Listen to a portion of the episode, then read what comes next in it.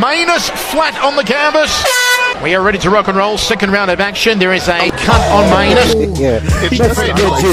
Jesus. Martial art chat. Like my man B Hop who got knocked uh, dropped out the ring last night. I need a little judo baby. I need me a little judo baby, and uh, let's let's do it, Ron. Let's, let's give me a. See what filming this, you've got a face for radio. That's got a face for it. That's nice. Martial arts chat. Martial arts chat. And welcome to the Martial Arts Chat podcast. On this episode, we're looking ahead to Clan Wars Martial arts 35. It takes place at the Crowne Plaza in Belfast on Saturday, the 8th of June. We're speaking with the Martial fighters from that chat. card, including Sean Devine, Yousef Jaafar, Matthew Friel, and Carl Gallagher. Before we get into the chat, just a quick shout out to our sponsors A1 Fight Gear. A1 Fight Gear use the latest cutting edge boxing gloves for professional and amateur fighters, gym enthusiasts, and kickboxers. So, local and national gyms in the UK, do yourselves a favour, check out a1fightgear.com. If you want to get into shape, get back into shape, or just keep trimming the fat off, go to beastgear.co.uk. Use the coupon code Martial Arts Chat, and if you do that, you'll save 15% off your purchases. They've got all sorts, man, core straps, barbell pads, all different strength and conditioning programs suit your needs at all different levels. Finally, we're also sponsored by World of Martial Arts Television.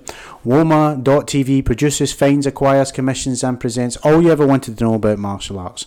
Discover techniques, exercises, and forms from your favourite martial arts. Explore martial art philosophies, health, culture, and spirituality. Welcome to Martial Arts Chat podcast. On the episode, we're continuing with the coverage and build. It's Clan Wars 35, takes place Saturday, the 8th of June, and I'm pleased to say we're joined at this time by bantamweight fighter himself, Yousef Jaafar. Yousef, how you doing, sir? Not too bad, Jon. How are you, mate? Doing good, man. Actually, I'm not doing good. I keep telling people I'm doing good. I've got a torn meniscus, I've got sciatica, I'm off the mats, and I'm getting fat. So I'm a grumpy old prick, mate, if I'm honest with you. But I tell people Gee. I'm doing well. Apart from all that, you're grand. apart from that, I'm great, mate. That's it. But you're doing all right yourself. We were chatting a wee bit there. Next gen, you're getting the rounds in. Guys like McKee and Phil Pod and under Rodney Moore as well, right? yeah, Rodney Moore's class. Like What's a, what's a typical day on the on the mats for Rodney and that crew? oh, it's just rounds after rounds, just drilling and working techniques and just building building confidence on the on the mats too. Like and everybody working with each other, you know, pushing each other on. You know, it's it's great great atmosphere and the coaching's class. So yeah, it's but since I moved down there, like it's been it's been really good. I've no complaints. Oh, aye, you've, I mean, Top. you've got top boys here, like we said, Alan Footpot, Reese McKee, and you're getting the rounds in improving. Tell us a wee bit about your journey, though, man. How did how did you get involved in this this crazy thing we call MMA? Eh, well, I started off in kickboxing uh, about six six and a half years ago.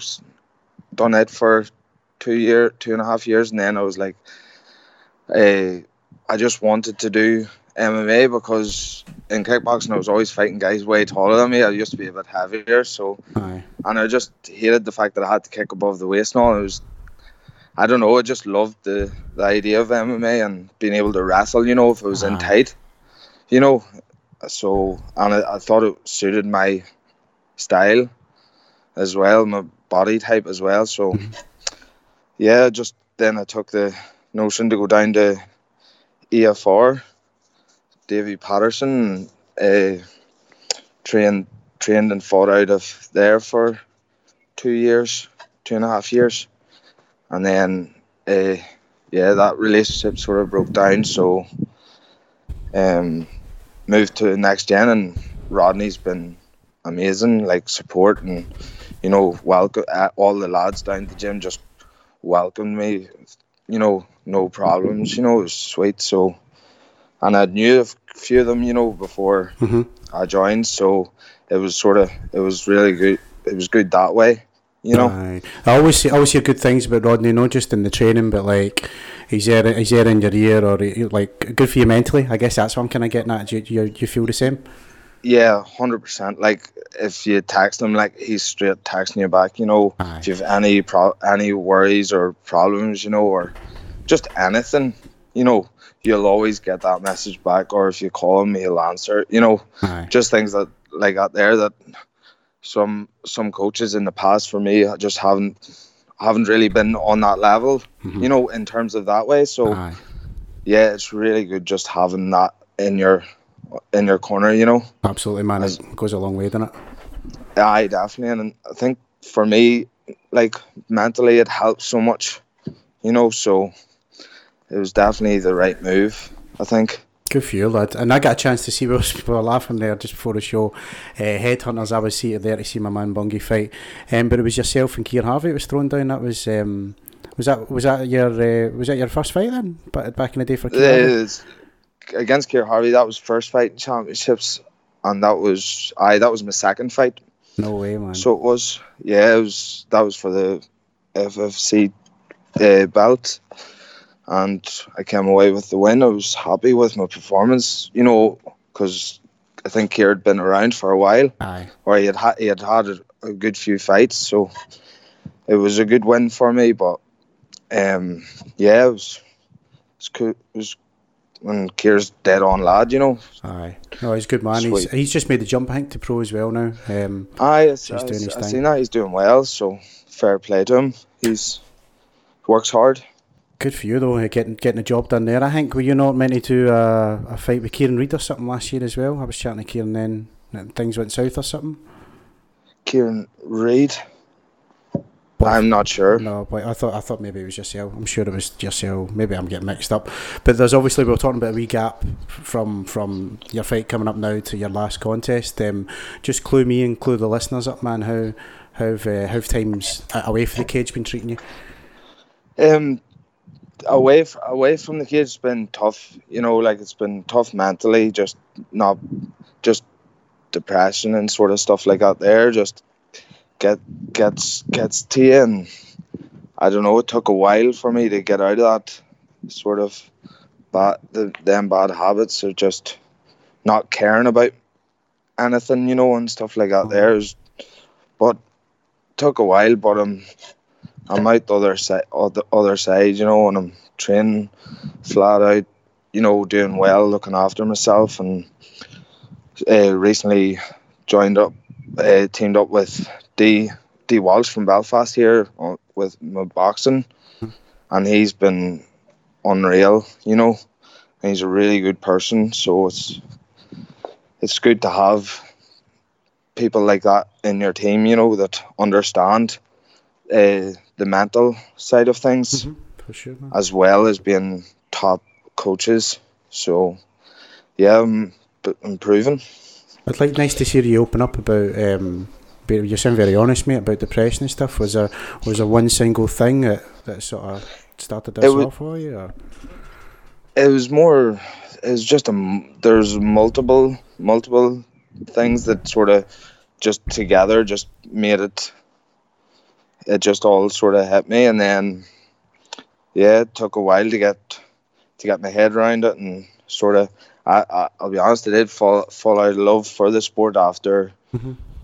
after like having to sort of leaving my EFR. You know, it was just and like the relationship breaking down with my coach and or with with my coach and I sort of I don't know just it just really got to me and then I did get get down depressed and stuff like that there then when I joined uh, Rodney I was uh, I was uh, yeah it was good and all and like I thought it was getting back and I was sort of I think I just I just rushed it and I didn't really take the time to assess this the whole situation in my head and Mhm. uh, took too much on and yeah just took about eight months off you know trying to rebuild It's good. So I man. did. It's good that um, it sounds like you're coming out of this uh, better than when you when you went in, and that can only be a positive, I guess, right?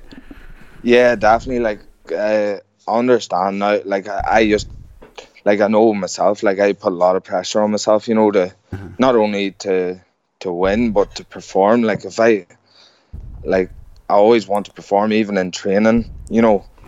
I want to have, you know, really good sessions. I know that isn't possible and stuff, but you know, to always be on a hundred percent. But um, yeah, I'm dealing with those the the days that I'm maybe like I struggled a wee bit. You know, I, I'm dealing with them a lot better now, and I'm not I'm not letting it get to me. You know, Yeah. so uh, yeah, sort of just. I think a lot of it's just trial and error. You know, just you know, especially mentally, mm-hmm. like try not to let things build up, and you know, do have people around you that you can open up with and talk to. Like it, it's helped me leaps and bounds. No, that's good You to know. hear, mate. That's really good to hear. Let's look a wee bit ahead then for, for Clan Wars, and I'm not going to attempt this guy's last name. I'll just call him Camille, right? He's Camille for this podcast. He's uh, seventh army fight. Um, you were talking there about you know your journey and, and, and your philosophies and your belief and your guys round about you. When I talk to guys in the amateur scene, a lot of it's just exactly that. They don't they don't really look at their opponents much, or they don't buy much stock into it. Where, where Yeah. do you where do you sit on all of this, mate? Do you do you watch your opponents, or you just focus on, on you? Okay, I do. I, f- I focus on myself, obviously, in my own game. Like, and okay, I do. I do watch my opponent just to to sort of see what they half expect, you know. Yeah, of course. And then, like, obviously, I, I'm just working on my game. Like Ronnie says, like, doesn't matter uh, what he does, you know. Like, if you tell a mechanic, you know, all your car's broken, he's not going to bring two tools with him and then try and fix the car. You know, yeah. he'll he'll bring the whole toolbox. Yes. You know, so that's sort of exactly what I'm trying to do in training. Like, you know, I'm, I'm working on my strike, I'm working my wrestling, working my my takedown defense, everything, my submission game. Just because at this point, like, I just I need to improve. Like, I want to improve my whole game. Like, there's no point in trying to improve one wee part. You know, Oh, because course. I am still amateur. So Yeah. and sort of to make that jump to the pro level, I want I need to I want to improve my whole game. Yeah. Yeah, You know? exactly. I mean, learning it's it's learning it's how much you want to improve, evolving. I guess that's the name of the game at the moment, isn't it? It sounds, you know, Yeah. you you've got tools there you want to sharpen, and you want to. I imagine you want to add to your toolbox as well, for want of a better phrase. Exactly, hundred percent. Like the whole every like even that third time that I took out, like whenever I came back, like the boys in the gym, like that improved so much. You know, so like the the game's always evolving, so you have to improve. You can't. St- you well, it's hard to improve all the time, but mm-hmm. that's what the aim. Exactly, man. This game moves so fast in it, and um, just to keep up sometimes is, is an evolution in itself, man. Especially Yeah. MMA. MMA is just like it's such a new sport, man. People forget that it's only you know whatever twenty odd years old, thirty years maybe, but that's brand new in terms of everything else, right? Yeah, definitely. Changing all the time. Well, listen, I hate asking fighters this next question, but I guess I'm asking it now. Um, after Camille, after Camille, right? Let's say you get the W. What's the plans for the rest of the year? What what are you looking to get out of 2019, my friend? Um, I'm not really sure. I suppose that's sort of well what I'm looking. I want to sort of be, you know, making a pro debut at some point, maybe by the end of the year or the start of next. You know, that's my my goal, and uh, maybe another couple of amateur fights before that, and we'll see. We'll see. Good for you, man. I'm looking I'll- forward to watching it though, for sure, man. I'm looking forward to seeing your journey. But Pro 2019, is it really just on the back of how, how you perform and in the fights in the lead up? I guess, right? I suppose. Well, I don't like to say it's all. It's it's based on my my wins or losses, like because at the end of the day, I know what, what I'm capable of, you know. hmm Yeah, And uh, yeah, but that there's more for experience, just getting in there, and you know, I haven't been in the cage in over like nearly a year and a half, so it's just sort of getting blowing the cobwebs off. yeah, yeah. I suppose, Aye, and getting back into the mix and putting my name out there, like aye. Quite right, man. again. You're putting your name out in our podcast, and it's a pleasure to have your time on the show today. Before I let you go, Yousef, I just want to offer you the floor. If you want to shout out any sponsors, associates, family, friends, we mentioned Rodney Moreira, anyone you like, anyone you acknowledge, uh, head of Clan Wars, it's, it's all yours, buddy. Cheers. Uh, pretty much like everyone that know, knows me knows like that's been helping me knows how much I appreciate them all. Like and all my training partners like Reese, Mark, Andrew, Michael Quinn, Dylan Douglas, George Courtney, all the boys, even Phil Pot, like he's over in uh, Australia at the minute, but he's been messaging me back and forth and stuff. Even you know Norman Park and all, but just all the lads down next gen and obviously big D Walsh down Glen Boxing Club here. He's he's been sweet, like and yeah, just everyone that helps me out and the Fade Master in Dungan gives me free haircuts every week, keeping me looking sharp coming up to the fight. Like so, Nice one. big shout out to him. Uh, okay, yeah, no, everyone like I've thanked them all, and they all know who they are, and especially my family, obviously. You know, my mum and dad and brothers, like they do so much. So good for you, lad. yeah, Yousef but Jaafar. it's been it's been Thank you so much, you. man. Oh, it's been awesome, man, and, and, and please come on anytime you want. Um, we we love hearing stories and guys like yourselves open up. It's always positive to hear. You brought a positive Yeah. chat today, and I want to thank you for that, my friend. No worries, man. Thank you. You take Have care. a nice day. Enjoy your training session. Enjoy yourself. Cheers, my man. Bye-bye. Bye-bye. Hello, my name's Chris Allen, and this is Martial Arts Chat Podcast. Today I have another Clan Warriors 35 fighter on the show, uh, by the man of Matthew Friel. How you doing, buddy? Okay. Doing great, Chris. No, really, really. I would really, really appreciate you coming on. Um, so we've had a teammate of yours on already, Mr. Sean Devine. It was great chatting to him, and um, no, really looking forward to talking to yourself. So you two, um, you two teammates. Yeah, we we both went to school together. Like that, I the reason I started MMA was because Sean was doing it, and he uh, he actually put me in contact with the coach that I'm now still under, and that's how I started. So did you two, um, did you go to school together or something like that? Yeah. Like know each other from young kids? Yeah, no, we knew each other from secondary school.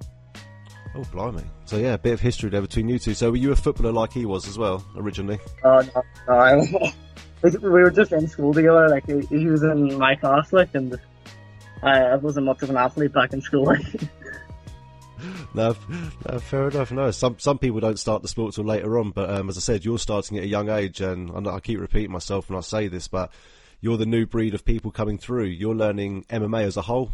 Now I've said it Yeah. many times before. You're learning it as a whole. You're not learning an individual um, an Yeah, individual discipline. jiu-jitsu or something. Yeah. So, um, how did it all start? So you said Sean got you into it, but how? What, what made you think? You know what? I want to do combat sports or some sort of like um, jiu-jitsu or something like that. What got in? What put in your mind that you wanted to do that sort of thing? Um, well, it was just before my A levels were about to start. I was really stressed, and I knew I needed to do something, some sort of like physical activity to get a release. Stress relief. Go beat someone up. Yeah. Yeah, pretty much. So uh, I originally started with kickboxing, and I did that for about six months, and then basically what Sean said to me was like, uh, "Yeah, don't do that kickboxing shit. um, go come start MMA with me," and, uh, and then that's that's where it all started. So, um, you train at um, oh, is it Combat BJJ? Am I remembering that right? That's it. Yeah, yeah. And um, your is the coach Kieran? I forget his surname now. Is that right? Um, yeah. So, um, have Uh, you have you been doing it just as long as Sean has? Sort of, did Sean join? Then you joined shortly after. So Sean's probably been doing it like probably about six months longer than me, and then I started in February three years ago. And how many fights you got to your name so far? Because I've I've checked this out obviously, but for people who don't know you, like, so let's have a quick backtrack. So, what how have what have you done up until your career now? So you're five fights in, yeah. Yeah, five fights on. Uh, the last one was a title fight there. I just won that. Oh, congrats, man! 'Cause, yeah, I saw I saw your YouTube interview actually as well. Yeah, Sorry. I saw your interview on YouTube as well with um Oh, yeah. there was a lady and your coaches came on as well. Yeah, congratulations. Yeah. Sorry, sorry to interrupt you. Oh, no worries. Um, so my first MMA fight uh, was on a card called Chaos here in Derry. Just Sean's second fight. We like we pretty much fight in the same cards. Like, there's that there's that little like events in MMA. So like every all your teammates end up fighting on the one card. Like there's seven of us in Clan Wars. Oh wow, so Uh, from all from the same gym, yeah. Yeah, all from combat. Like seven of us. So it's like a good majority of the card. Like And um, how? So uh, at the moment, I can see you're you're on a three fight winning streak at the moment. Um, And looking at your record, it, it see well, I've- and seeing your fights, but people haven't seen your fights, and just looking at your record, it looks like you um, winning all your fights by submission. Is that correct? I mean, I like I can just finish. I can end the fight at, like anytime I want with jiu-jitsu. So like that's just how I like to end it rather than it going to the decision or whatever. Like I'd rather just have the finish, have the fight finished, and then be able to go home. Like pretty great. rather than being a three-round war. I don't know why people are so fan of like like or like I don't know why people are such big fans of these big wars and when you can just uh, end the fight at any time with some good jiu-jitsu. Yeah, exactly. Taking more damage when more damage means less fight time career. You know, you take I too think, I think in my last two two or three fights I've only took maybe two punches. And like they didn't land clean or anything like that. It was great like So, um, looking at your so with your finishes, um, all being via um, being via submission.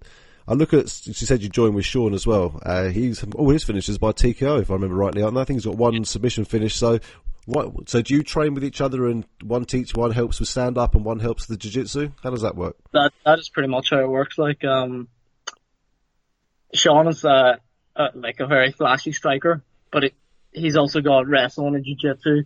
Like uh, we did London, like a London IBJJF competition, right? Yeah. So jiu-jitsu, right? Um, we did that, and Sean just kind of like did it on a limb.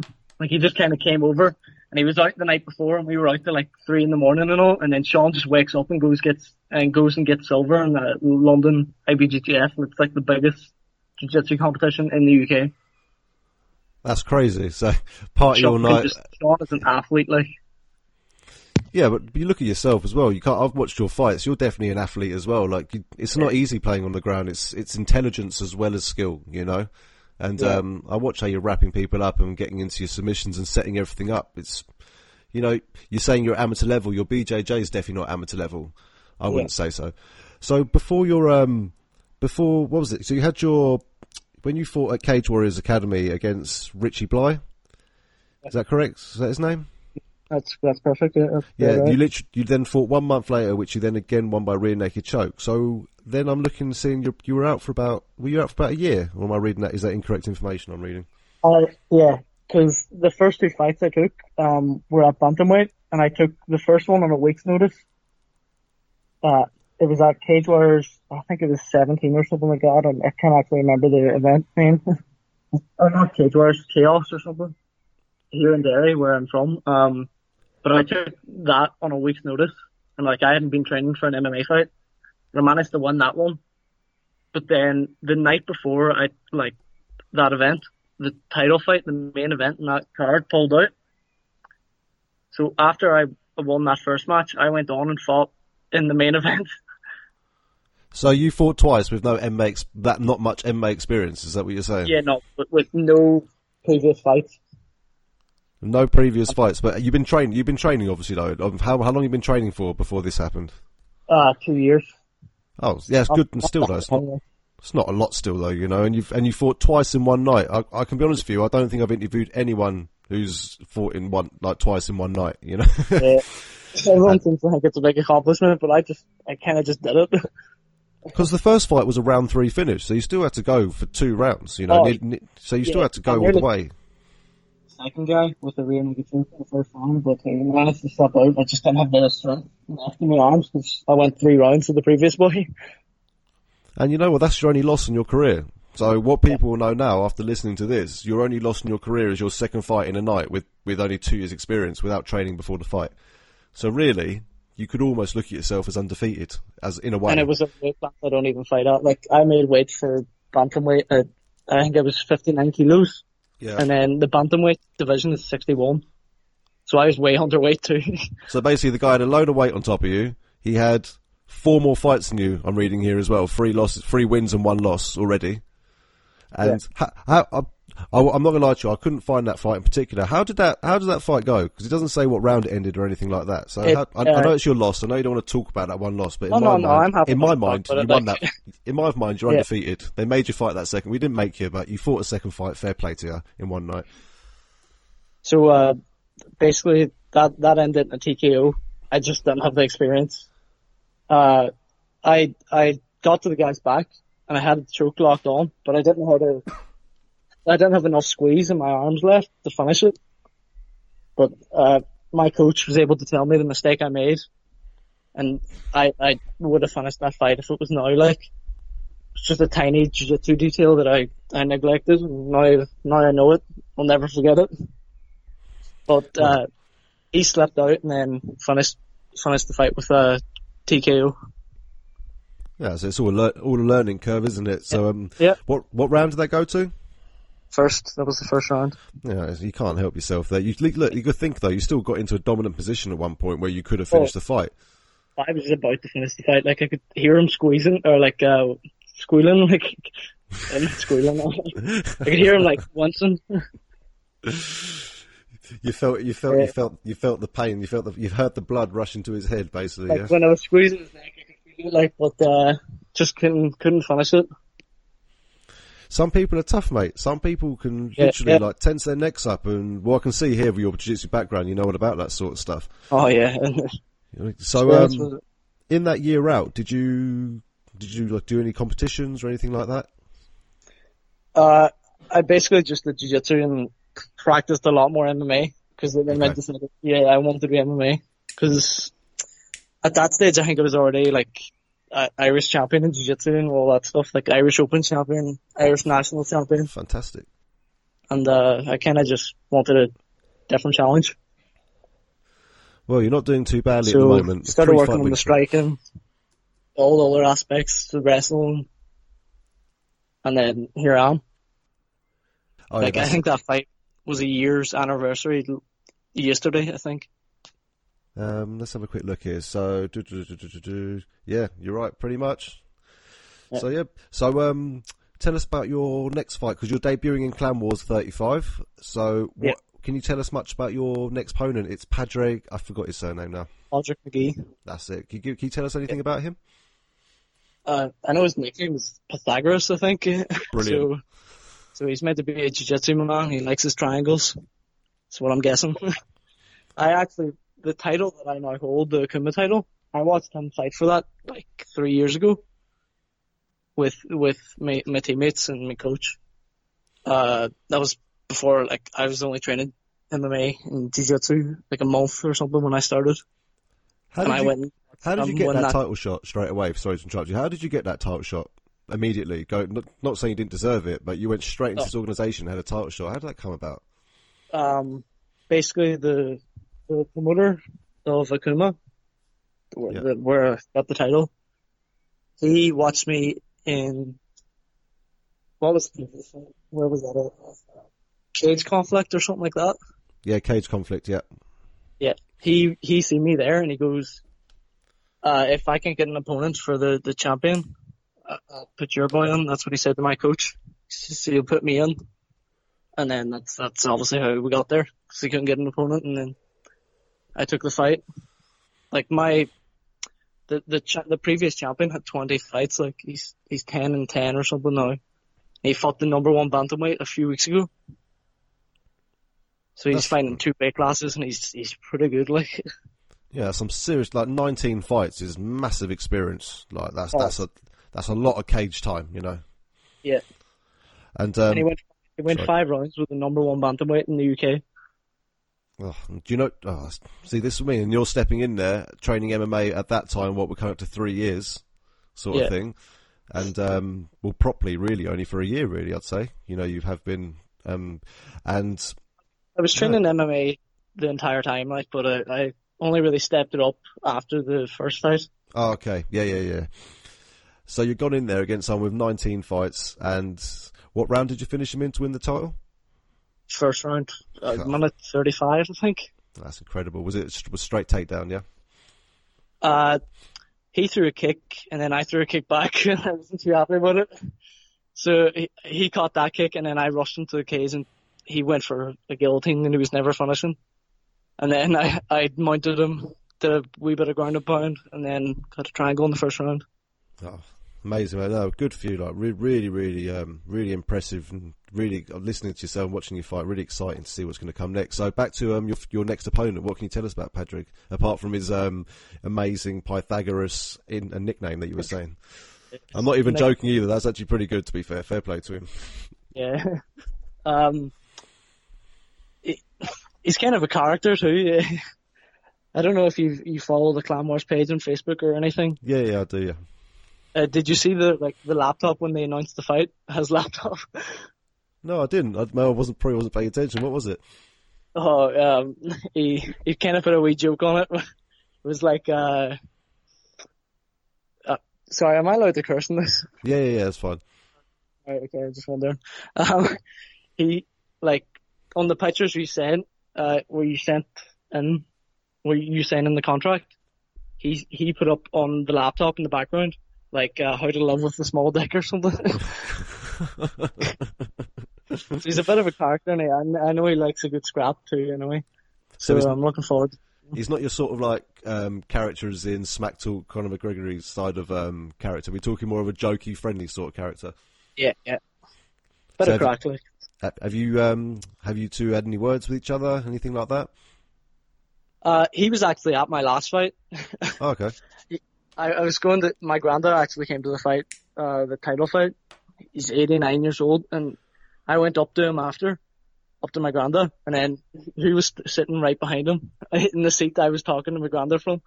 Patrick McGee came back up and he like, that's, he goes, oh, I might, is your name Matthew? I'm fighting you next. You're like, oh, brilliant. Uh, you know, like awkward, Kind awkward. of, kind of awkward, but I don't know. Oh, I like, I like the fella anyways. Some good scraps, that's what I'm saying. I watched him three, three years ago now, or two years ago, win the title that I now have. No, So be, he, he, a few more years experience of me, on me yet. so is he a dominant um, BJJ sort of guy? Then is that what you reckon his game plan's going to be? I don't really know. Uh, he's pretty, he's pretty like lanky too, so he's, like, I, I'm not a small flyweight and he's not small anyway. So we're both pretty rangy, so it might be a striking exchange, who knows? But I know both of us have, have great jiu-jitsu. I've, I've watched them compete in jiu-jitsu a few times too. So, um, what's without giving too much away? Um, what's what's your sort of game plan going into this? So, like, for example, what have you been training in particular leading up to this fight? Uh, I just train everything to be honest. I, I don't really have a game plan. I just go out in there and feel it out and do whatever I need.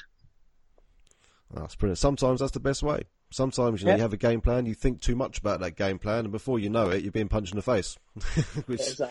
I like. Don't get me wrong. I've never competed myself in an MMA competition, so I can't relate at all. But it seems like you're very clued up in what you're doing, and you can analyse things as it goes along, um, Yeah. which is wow, which is fantastic. So one thing um, I ask a lot of you amateur guys that are up and coming is what what's it going to take for you to make that step to turn pro, or have you already got a got a thought in your mind about when that's going to happen? Uh, well, the the guy that I beat last time for the title, he is a few Clan Wars belts, and I'm gonna gonna ask for a fight against him again for one of them belts, and then get a few more belts under the under the like Yeah. for the waist. You know what I mean? See where we go from there. Yeah, so I guess you don't want to start rushing straight into it. You know, get get as many um, get as many belts and under your te- under your um over your shoulder. Get them back to the gym, put them up on display. That's it. That's it. I know, no, Sorry. sorry. I know Podrick was the title contender in the last fight, and he, he narrowly lost out. To be honest, uh, the other guy really really didn't do that much. Just kind of walked forward and got hit. Don't know how he won it, but he did. So if I beat Podrick, I'm sure there's a title shot coming up there somewhere for the Clan Wars. And is that somewhere you see yourself staying for a while in that organisation? You see yourself staying in Clan Wars and trying to dominate that circuit? Well, it's one of the biggest in Ireland. It's one of the most well known, without a doubt, in the UK and Ireland. Like, it's it's televised in the BBC. Like, so without a doubt, it's one of the best organisations to be part of. No, that's great. And the BBC have always been a little bit funny with MMA over the years as well, saying we'll never. But it's so to, to the fact that they actually um, take the time to show some UK, you know, UK and Northern Ireland stuff is is fantastic. Get to see people like yourself, up and comers. You know, a lot of people. You talk to people like MMA nowadays, and it's no disrespect. To I'd say sixty percent, probably seventy percent of the UK probably only know who Conor McGregor is and Nate Diaz. Yeah. You know. But Conor McGregor and Nate Diaz have done a lot for the sport. Like oh yeah. before that, nobody knew what MMA was. So as its positives and negatives, I'd say yeah, I agree with you. So it brought more people. It did bring more people to the sport, hundred percent. Like they wanted to what they, you know, they really wanted to know, like, oh, what other fighters are going on. But you, did, you have got that small handful still that think they're the only two fighters in the UFC. Oh, now they know who Khabib is as well, obviously. See what I mean? Everyone knows who Khabib is. Exactly. But me personally, I'm, I'll say I'm a Conor McGregor fan. I think what the guy's done Yeah, is no, pretty yeah. incredible. The guy coming, Yeah. the, the guy was sleeping in his car six odd years ago, and look at proper Yeah, twelve exactly. whiskey now. He's made like it's worth over a billion. He's they're now. You know? yeah, in that article. Yeah. Have you tried it No, yet? uh, no, I have not. I don't even drink. No, I'll drink I- the but do you know what I mean? Though, just it's what he's done. We're all- first. I don't, I don't drink either, but it's made me want to try proper twelve because that's what I keep bloody hearing. Everyone says it's great. Like, that's it. It's just great marketing, isn't it? You know, you can't really beat the guy. buy a few bottles and keep them keep them in the cellar for for a few years yet. Yeah, I'll have it when it's next McGregor fight. Well, that could be sitting there for a while. But yeah, Aye, right now. How many days has it been? God, I don't know how long. I don't. I, Oh no, it's not five hundred. It was five hundred, and then he fought Khabib or something. Yeah, but I've heard they also took him out the um, they're taking him out the pound for pound rankings as well, which you can Yeah, argue is fair enough in a way. Yeah, it definitely is. The the the rankings are all over the place. Like we were watching the UFC last night, and sure, like, did you watch that Jacare fight last night? Yeah, man, I watched the whole card. Yeah, yeah, yeah. Yeah, yeah, that was I like that was an upset for me. Like I thought Jacare had that, and then never heard of the other fella. But uh, Michael Bisping was like, "Yeah, this guy knows something that we don't know," and I was like, "Ah, actually, I think there's something going on here. I think uh, Jacare's gonna lose this one."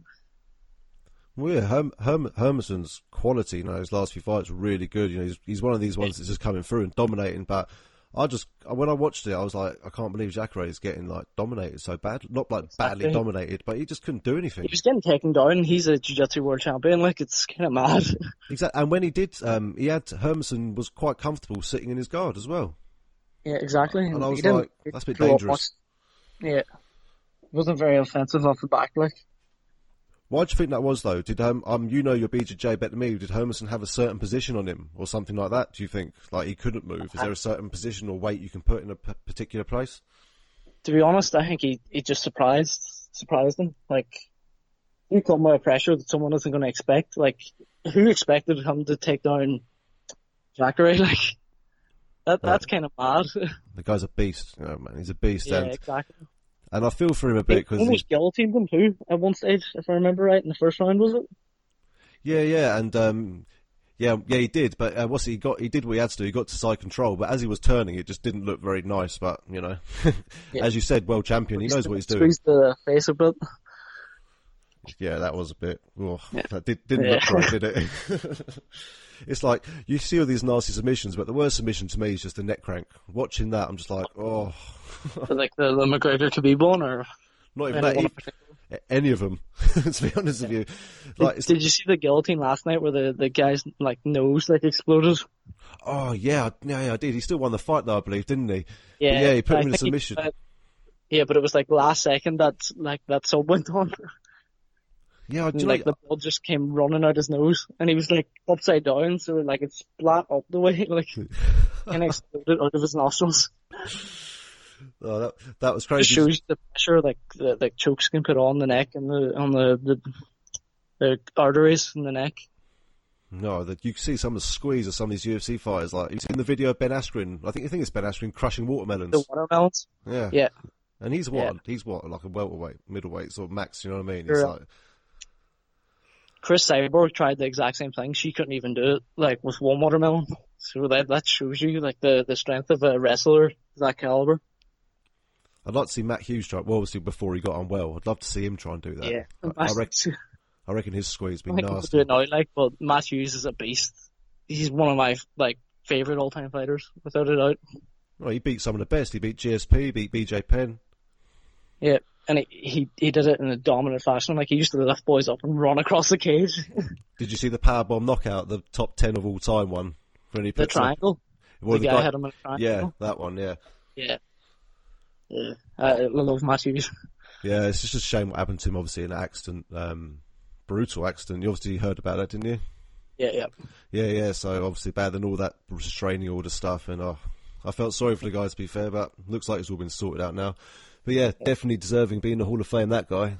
So who would Yeah, um? Who, I know it's a hard question to ask. I know it's like, what's your favourite film? But what fighter would you what do you like look up to the most? Like, let's say just say like the UFC side of things at the moment. What sort of fight would you like to say you're stylistically like, or try to you know mimic what they do? Oh god, this is a, this is a question. I know, I know it's a tough one. I can come back to you. I know he's not in the UFC anymore, but I, I quite like uh, Demetrious Johnson. Just the way he can do everything. Um, and he, crazy jiu-jitsu. Man could wrestle for days. And he, he just knew how to put the striking and all that together. And I think that was what embodies MMA, mixed martial arts as a whole. Like. Yeah, man. I like is is just how he moved as well. One minute he's in front of you, the next minute he's next to you, and the angles that guy. produ- It's because he's so light. When it's like yourself, because you're quite lightweight guys, you can really move quick, you know, and Yeah. correct your angles. Same weight class too, like. Go ahead, take him on, see what happens. yeah. uh, where where are them one FC fights at? Like Thailand or something? Yeah, somewhere in that part of the world, definitely. Yeah, he won his first fight, didn't he? Yeah, he, he guillotined the guy from like off the cage. Lovely, like. Yeah, man. Well, Demetrious. Johnson has the best, in my eyes, the best submission of all time in UFC when he jumped up. Was Oh, it the was it the, the flying armbar? Was it the, the triangle into an? What was it again? No, it was a it was a like a suplex and an armbar. That was I called it. the slam bar. Yeah.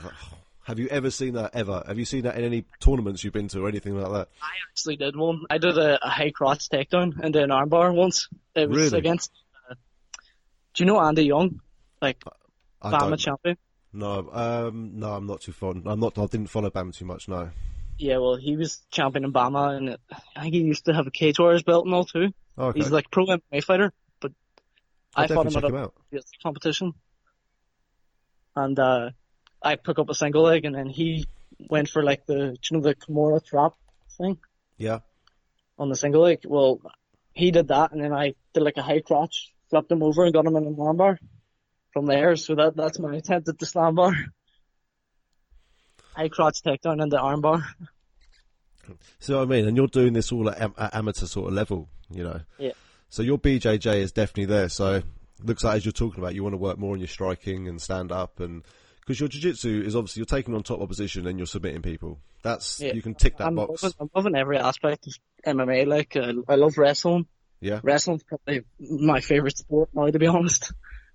The the way just chain themselves together and you're going for it hundred percent. It's great. Like I love I love wrestling classes. That's it. And, And uh, also, and, sorry, go on. Sorry, keep going. I was going to say wrestling isn't something is big over here. A lot of people have to go abroad to do that sort of stuff, like travel to America and go over there and train with those guys. So it's good. Yeah, like, see, my coach will have wrestling, or my coach's coach will actually have like wrestling qualifications and stuff, so he can teach that to uh up to a certain level. I can't remember what it is, but he's experienced teaching wrestling, and because like our lineage of like coaches, we kind of learn all that stuff. Just like from my coach, from his, um, he learned from his coach, you know, and some like great techniques. Like, That's, as I said, you get it's, it's just what just what you're talking about and watching me do. Your your ground game is solid, and you're, from what you're telling me, I can understand why. You've got some good people behind you, some good training partners, some great coaches. It's it's just incredible. Um, so one more question I want to ask you. Uh, I ask every fighter this question. Um, who would be your dream fight? It's another tough one, I know. that's a tough one. Um, Any weight class, even if it was Brock Lesnar. Okay. I don't know. what you mean, like for me to take part in, or No, just like, generally. If you could, if they could put someone in front of you tomorrow, who would you fight?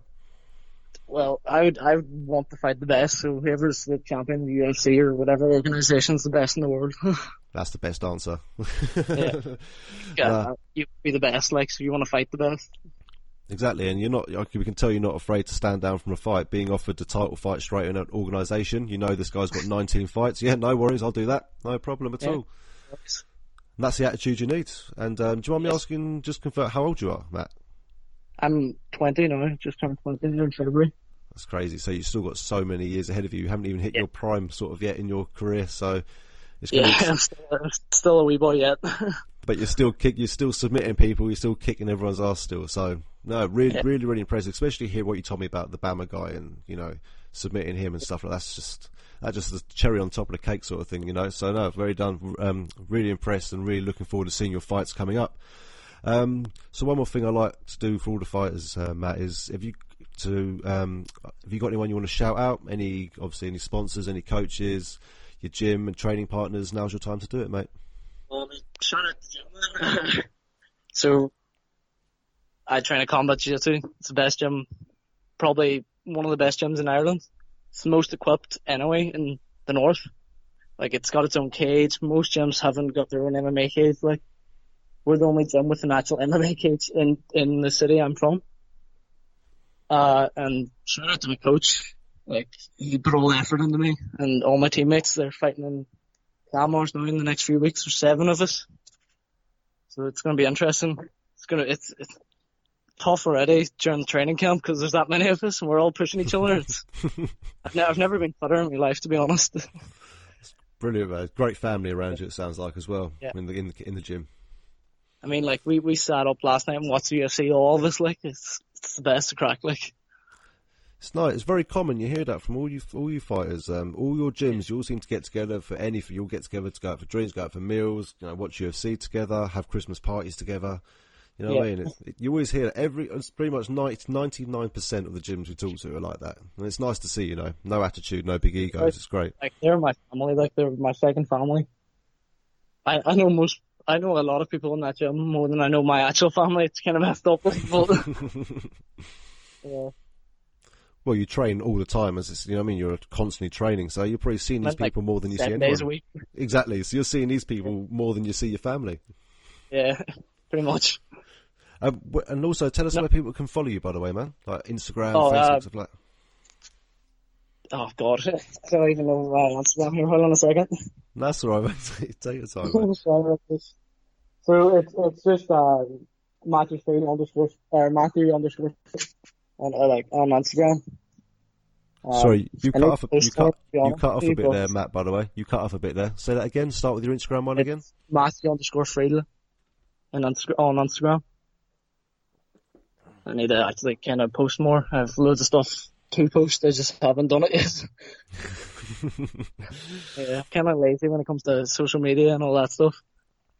Sean Devine's the complete opposite. He likes he likes to have everything posted and people to know what he's doing. No, you, you see, you see the two types of fighters though nowadays, don't you? Someone loves all the social media stuff, and someone just can't stand it. So you put, for example, Ben Askren and Jorge Ma- um, Masvidal, Mas- Masvidal. Yeah. He can't stand all that social Two networking stuff. soda.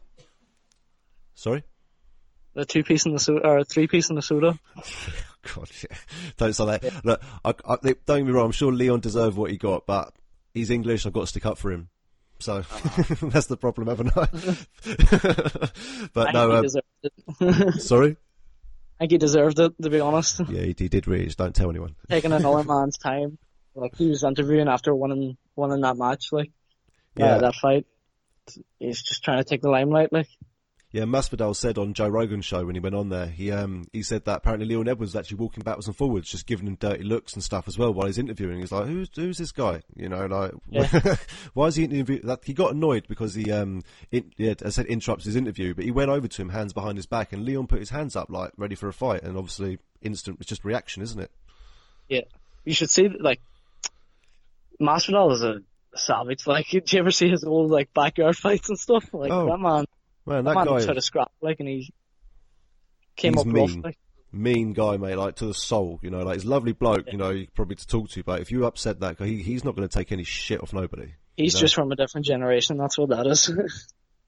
That's what he said about Leon. He said, if someone interrupts me in the middle of the street when I'm interviewing, why shouldn't they get a slap in the face? You know, why shouldn't they Yeah. get a punch? And he's, he just doesn't see the logic. He doesn't think people stand up for themselves enough now. You know, it's like too busy running off and telling the police or the teachers and stuff. You know, I mean, I, I have to respect uh, a man that sticks by his values, and that's his values. So you have to respect it. it is. Yeah, it's just a shame. Obviously, for us, it was good. It was on camera, but it's a shame that it was on camera because obviously he luckily. Did you know what? He didn't even get any trouble. The police didn't even question him in England after that. Yeah, no, I know. He got away. I, I watched that podcast too. Um, Joe Rogan asked him if he if he got stopped by the police or anything, and he just says no. They didn't even come near me. Yeah, I wouldn't. Would you?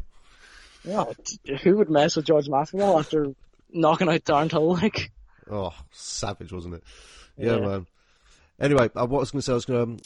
I was going to wrap it up there, but um, Matt, I really appreciate you coming on today, um, taking the time on a Sunday afternoon, especially well Sunday evening now, so it's getting on a little bit, and um, we really look forward to seeing you in Clan Wars 35, and it's in. Remind me the date of that again, and where people can watch it. it's the 8th of June, uh, and it's, I don't think you can stream this one, so I think it's just, uh, you have to get a ticket.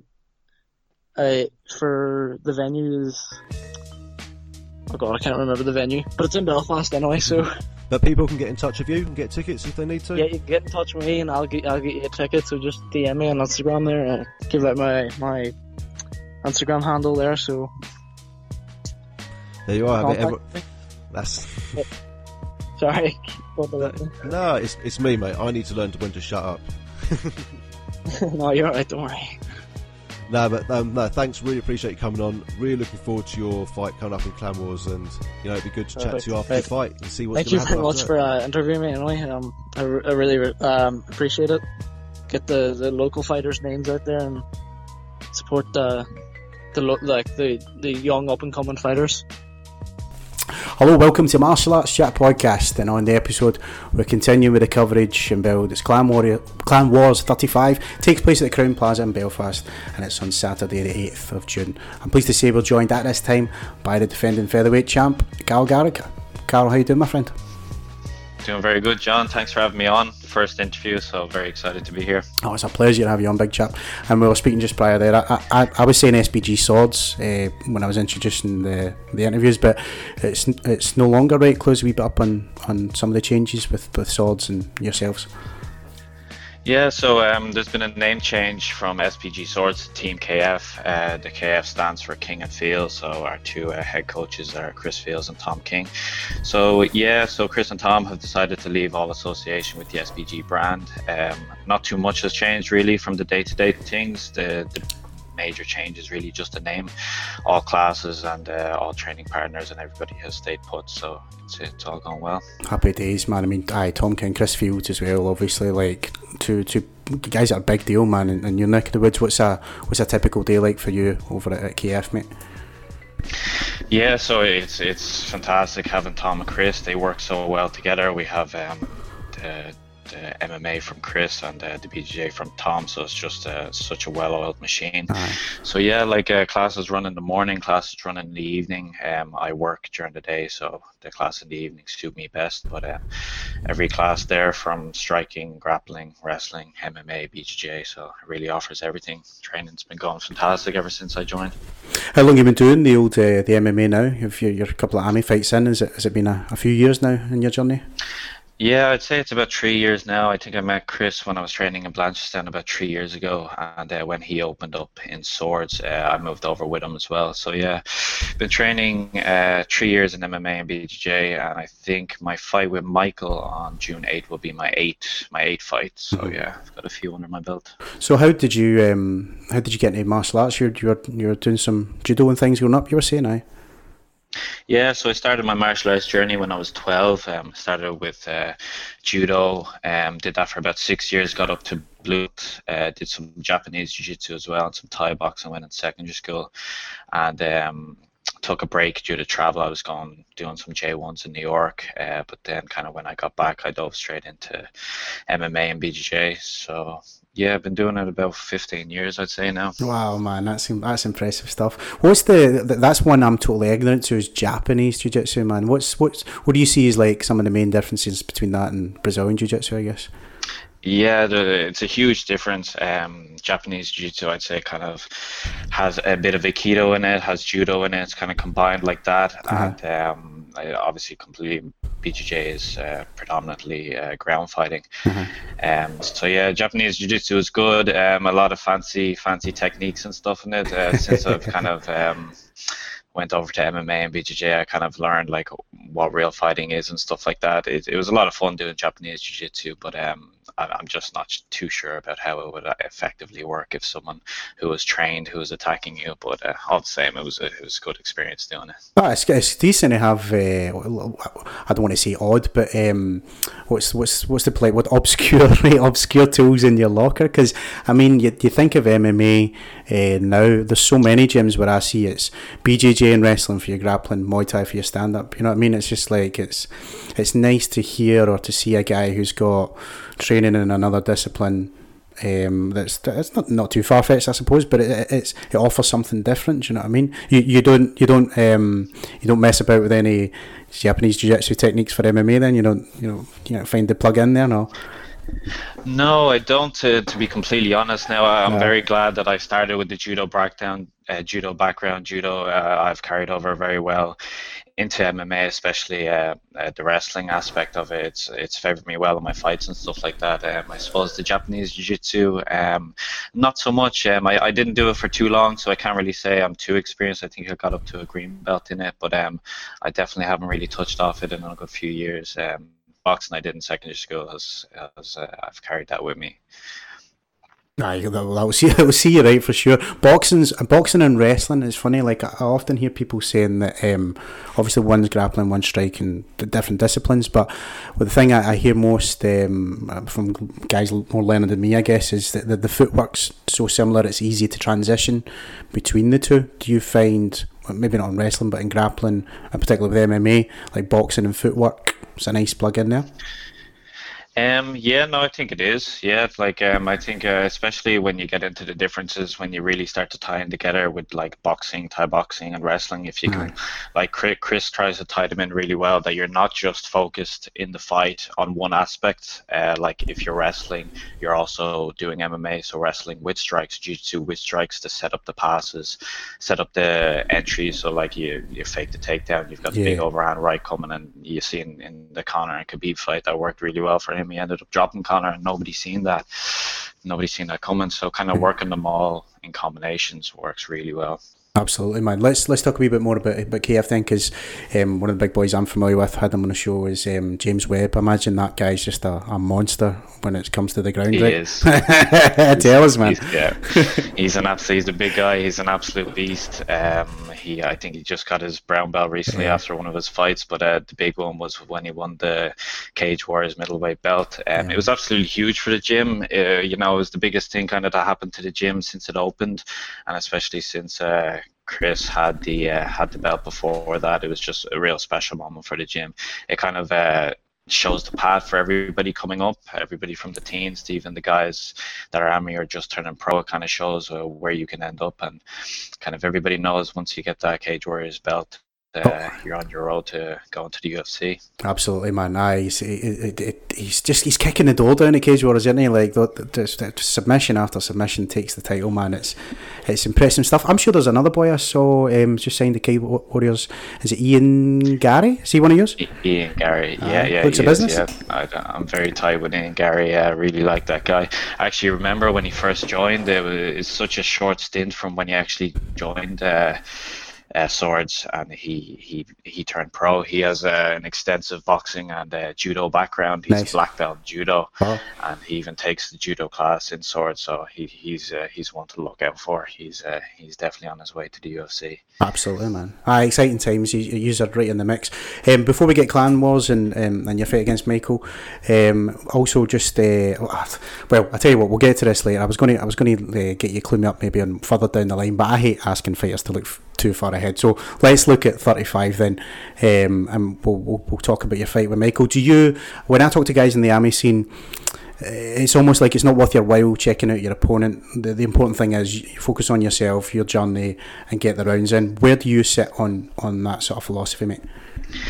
Um, I would definitely be on the stance. I would try and uh, get as much material on the guy that I'm fighting, uh, whether it's just uh, from talking to people who have fought them before or uh, watching their fights on YouTube. But I would definitely be on the stance that I would try and get as much uh, as much knowledge on them as possible. I don't like going into a fight blind.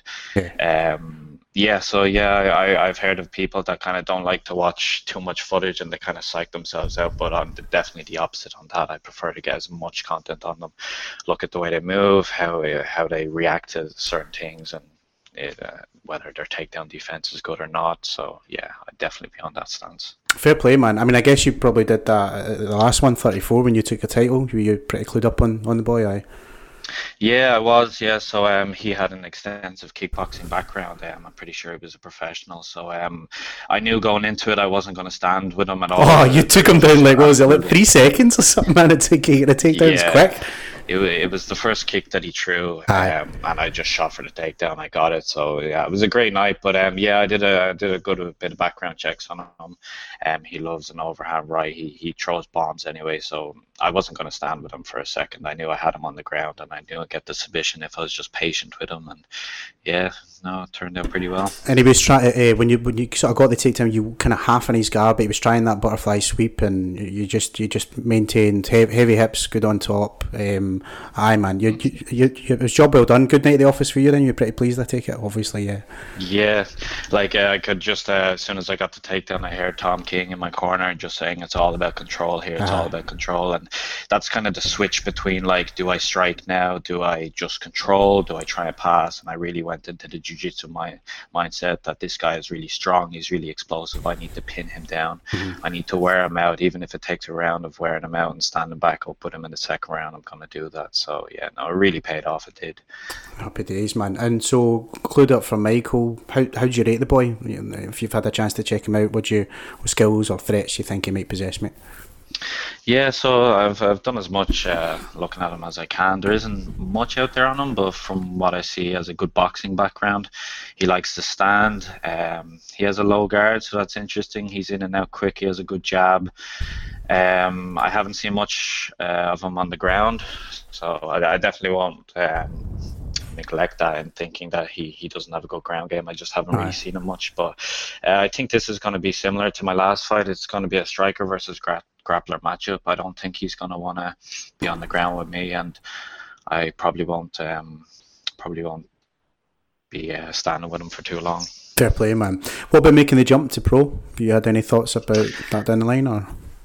So yeah, I kind of um, two years ago I had my debut, and kind of at that time I think I was 25, and I always said that I'd see how the amateur career goes. Um, so I'm 27 now. I have my kind of professional IT career now, so I'm kind of leaning towards more being happy at the amateur. Um, I, I've yeah, I've, I've kind of mixed feelings. I haven't called it a day on the pro yet. I'm just I'm really enjoying my time at the uh, at the amateur level at the moment, and you know uh, my professional IT career is going good as well. So um, I guess at the moment I'm just going to see how it goes. Fair play, man. Good for you, Carol. It's a pleasure to have you on Martial Arts Chat, my friend, eh, and I'm looking forward to this scrap for sure. But before I let you go, um, I was just wanting to offer you the floor here. If you want to shout out any associates, sponsors, family, friends, anyone you like, mate, it's it's all yours. Yeah, thanks. Yeah, so yeah, definitely tell the guys at Team KF and uh, Chris and Tom for always uh, always the support, all the training you give, and uh, all the friends and families that always come and support me in my fights. Thanks very much. Carl Gallagher, once again, massive thank you for coming on the show and, and best of luck at Clan Wars, my friend. Cheers, Sean. Thanks for having me on. Hi, how you doing? My name's Chris Allen, and this is Martial Arts Chat Podcast. Today, I have a great up-and-coming fighter from Northern Ireland, a man called Sean Devine, who will be next fighting at Clan Wars 35. Sean, how you doing, my friend? Chris, nice to meet you, man. How's it going? Yeah, great, great. I really appreciate you getting up on an early morning on this bank holiday weekend, especially just before you're going to go for a grueling four-hour session. Is that right? Uh, no, no worries, man. That's that's. Uh, uh, listen, the, the, I appreciate it. Like I appreciate you. I appreciate you taking the time to to chat to me. No, and, you, and yeah, I I know you've got training in literally an hour's time, haven't you? Uh, I'm training at eleven, man. I'm strength and conditioning at eleven. Nice. So, what are you training today? What's what- what's on the agenda today at training camp? So we start at eleven o'clock at the gym. Um, it's it's mainly just to see the guys that's fighting in MMA in, in June. It's we come on as a team and then we do a grueling session before BJJ. So it's, it's no strength conditioning and, and, and circuits and stuff. Um, and then we do BJJ from twelve to one, sort of open mat. Maybe some technique in there, and then but it's mostly open mat. And then the guys then who's fighting, we spar from from one end to when the when the time's up, you know, when we just call it a day, sort of. Yeah, yeah, just a bit of warming down, bit of bit of light sparring to warm down. Yeah. Yeah, yeah. So um, I was reading up a bit about yourself, and you're part of a uh, a jiu-jitsu gym. Is that is it combat jiu-jitsu? Is that right? Yeah, yeah, Yes. combat jiu-jitsu, man. So let's let's like rewind it a bit now, um, Sean. Obviously, I've read up a lot about you. I've read a lot of your um, read, uh, read a lot of your biographies that are online, seen a lot of your fights. Yeah. But for people who may never have heard of you before or Clan Wars as well, let us know where it all began. So, how did it all begin for you, Sean? What actually made you want to get into contact sports originally? Well, well, I was about um, when I actually did started. I was I was 16, but what sort of forced me to start it, I was always um, always really small. Um, was was never really heavily built up, you know, coming coming through school and that. Um, I think I would have I would have took a bit of stick, you know, growing up as well. Um, and then I sort of I lost my cousin in 2011, which was a, a he was a big part of my life, you know. Oh, I'm sorry, But that's he- awful. he- Aye, but he, he always had this. Know, he was never scared of anybody, and you know, never. He would have just met everything head on, and and then when he sort of passed away, I sort of, I sort of took, I sort of was like that myself, you know.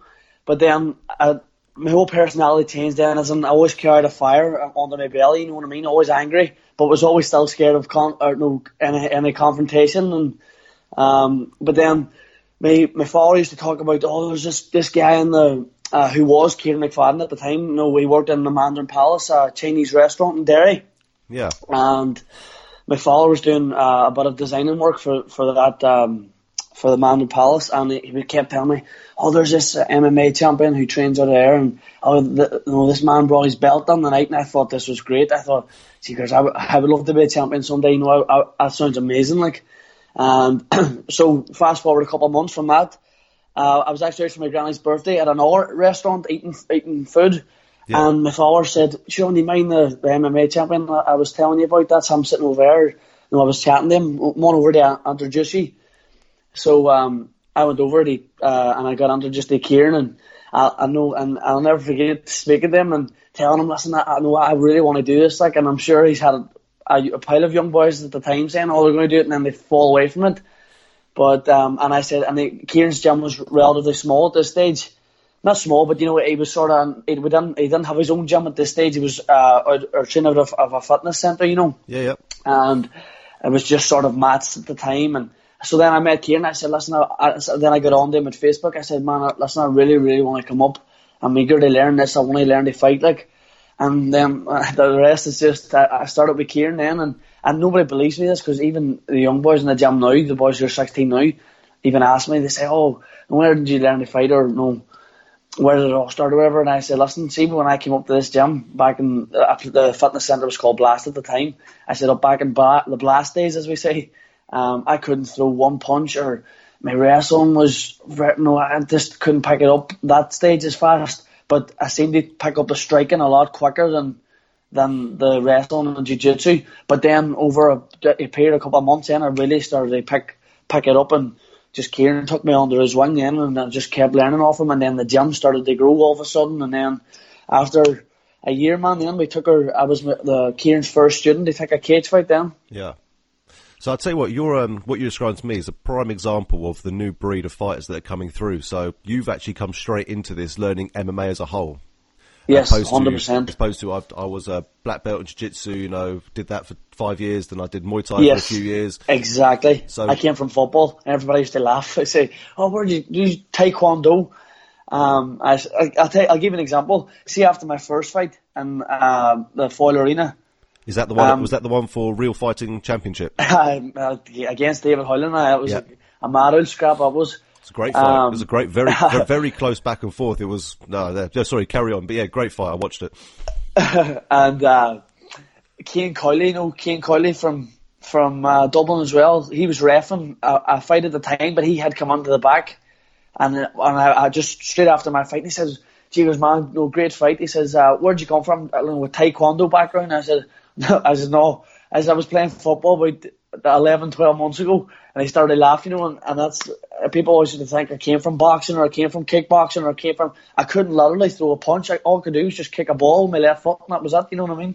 Yeah, but I'd say I, well, I, I, fight, I wasn't really good at football either. I was just I just followed the spot. I was always fast because I was small, but I was never really a proper footballer. I was always nearly getting into trouble on the pitch, and trying to get a good tackle on or starting fights or you know what I mean. But didn't think about joining the rugby pitch instead, then, no. no, no. No, but as you say, doing football, that's still good background. You need to be fit and healthy to run around for 90 minutes, have good, have good athleticism. Oh, Um, that's like, true. Yeah, look at- hundred percent. Look at um, Zlatan Ibrahimovic. Yeah, he's Yeah, like he's like yeah. a six dan black belt in taekwondo, whatever it is. Yeah, and that guy That's right, that guy does like spinning kicks and hits the ball in the goal. You know, so looks like you can trans- transition from one to the other and take your skills with you, which is Oh, fantastic. So, um, what? So when you um, so when you went into this gym, how many people were sort of trained there at the time? Was it quite a new gym? Um, well, I, he did train in a shed before my before my time. No, before I was there. But when- when I actually went there, I think maybe the maximum time, uh, the, sorry, the maximum people you would sort of have in the gym, and this was on like a once in a blue moon. Yeah. It might even even have been fifteen, maybe, and that was like the that was like a good c- no a good class. All sort of age ranges? Were you the youngest, oldest, or sort of the middle? I was always the youngest. I, Okay. was I was the youngest, and then as a you know you know yourself as it sort of progresses, then the younger the younger breed started to come on. Then I was also uh, then I wasn't the youngest anymore, and but I I, I seemed to be the I seemed to be the youngest at the time because and then again I was just sixteen, so No, that's good. No, it's really. Well, the thing is, I I'm actually a bit jealous of people like yourselves. Um, I've, cause I'm 32 years old now, and I wish when I was 16 I started doing martial arts. But as you said, it wasn't around for us back then. We didn't have MMA Ah, to well, as a whole. I did a bit of judo, but I've been interviewing another guy recently called Harry Hobbs. He's only 16. He's turning pro. He's just turned pro himself. Brilliant, eh? see, so these are the new. You you guys are definitely the new breed of fighters coming through, and hundred percent, man, and, and you can, and you can see it coming through even in even in the UFC as well. These guys Yeah. coming out 21 and just destroying all the veterans. It's just Uh, it's crazy. It's just I know a- it's a new breed, man. It's, there's a new new sort of wave of martial arts. You have to be skilled in all departments of martial arts now. They they be able to make it. You know, you can't.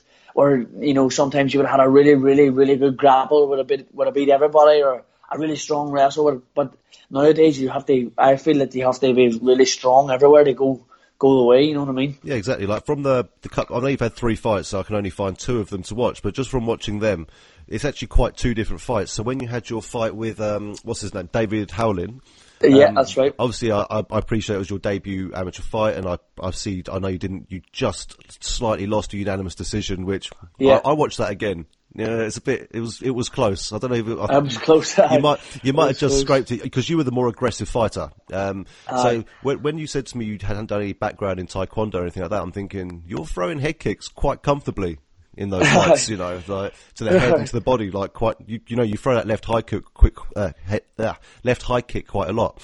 Which Yeah. um, which just shows that you've got athleticism, and I had to quickly double check with my colleague. Say, you sure this guy's amateur? Are they sure they haven't like misprinted this? You know, because I don't want to get an interview with him and offend the guy saying he's an amateur when he's fighting like that. You know, No, I appreciate that, man. No, I swear that was me only training about 14 months, man, honest to God, because I had uh, competed in the. I just turned 18 as well because on the May, bef- in the month of May before that, I was the under 18, you know, the Irish champion in Jiu Jitsu. And then I turned 18, and then I just took. I remember saying to my coach, I said, like, it's, it's time to go out the MMA now, you know, because I, I always. I love MMA, I love jiu-jitsu as well, but I, I just always wanted to get into the cage, you know what I mean? It's, it's more pure in my eyes, you know what I mean? But I, I love, I love, the, I'm not saying I, I made that sound like I don't love jiu-jitsu, but I do love jiu-jitsu, but I just, I remember stepping off the mats going, right, I've got this feeling of competing, I love it, I want to fight in the cage now, my coach is like, right, let's get you, let's get you a match up, let's, let's see when the right times they, they go on. No, and um, I can see in your first fight you went in there full of confidence, and I have checked that other guy's record. He he hasn't lost really lost a fight since your fight. No, Either. David Hollins, I can't fight David now, he's pro. Yeah, I David, saw that. Yeah, how, how that fight came about, um, I was meant to fight another guy at the time, yeah. and he was he was zero and four, so he had lost four fights. So, um, and I had obviously none at the time, just turned eighteen, and this was an older fella again, and then I got a word that he pulled out. And I, I, like, I wasn't used to all this, pull, like, I wasn't used to, it was my first time ever taking a fight. This is my sort of first fight, if you know what I mean, like, yeah, and um, I remember my coach ringing me saying, "Oh, like this, this boy's pulled out, and it's two weeks to fight. What are we going to do?" I said, "Listen, just it doesn't matter now. Like, you know, 'cause the tickets are sold and all too, and I, I would hate to let people down, and I'm ready to fight. So just doesn't matter now who, who it is. And I've always just seemed to carry that attitude now the whole way. You know what I mean? And uh, then again, another boy stepped in that was grand, matched up, ready to go. Then he broke his toe or something. So, and this was only a week out. And I was thinking, I'm not going to get a fight in this card. And at the time, the the likes of Kieran and uh, Steve Owens who run the show, Yeah. uh, they were really promoting the show, so everybody was talking about it. Like, you know, and, and the likes of Paddy Holohan, you know, they were saying, oh, the, like, the, the guest is Paddy Holohan, he's coming to watch all these fights, and the whole area was buzzing about it. There were signs all over the town about it, and so I was like, I don't want to miss this opportunity. This is great for me. It's great for me. And Steve was like, oh, we might have to pull your fight, Sean. I said, Steve, you're not pulling my fight. I said, you better get me a fight. So what happened was the person David Hoyland was meant to fight. He had, uh, I think he had like um, so many kickboxing fights as well under his belt. And David Hoyland had uh, multiple kickboxing fights as well, so he was experienced in the game, and obviously coming from a, a big uh, gym as SBG, you know what Yeah. I mean? Um, and then as Steve said, oh, this, listen, this guy is really, really good. He trains at SBG. He trains, he trains with me and the pro team. He says, David Hoyland, um, listen, uh, his opponent's pulled out. You don't have an opponent. What do you think? I says, I just, let's get it going. Like, and it ended up being the fight of the night. Me and David's, we left it all on there, you know what I mean? And he was, at, at that stage, at that stage, I, and my first night in the cage was when I stepped under the cage. I've never been in a cage before, and that man's training in a cage week in, week out in the biggest gym in Europe, maybe, you know what I mean? Yeah, yeah. And I just sort of stepped in and was on the deep end straight away. And if you watch that fight, when I I knocked him out with a right hand in the first round, really Uh-huh. rocked it, really rocked him. And then when I hit the cage, I just I don't know what to do because we didn't have a cage in the gym at the time, and I just froze. I, my my coach was shouting ankle pick, ankle pick. I was like, what even is an ankle pick? I don't know what you're talking about, you know. So, and I always say if that fight was run back now, I think it would be a completely different story now. Well, I could definitely tell um, the difference from your first fight. Your first fight, so with Dave, your David was very much stand up. Then when That's I right. then I obviously didn't get to see your next fight, but your most recent fight, you can see how you really dominated on the ground.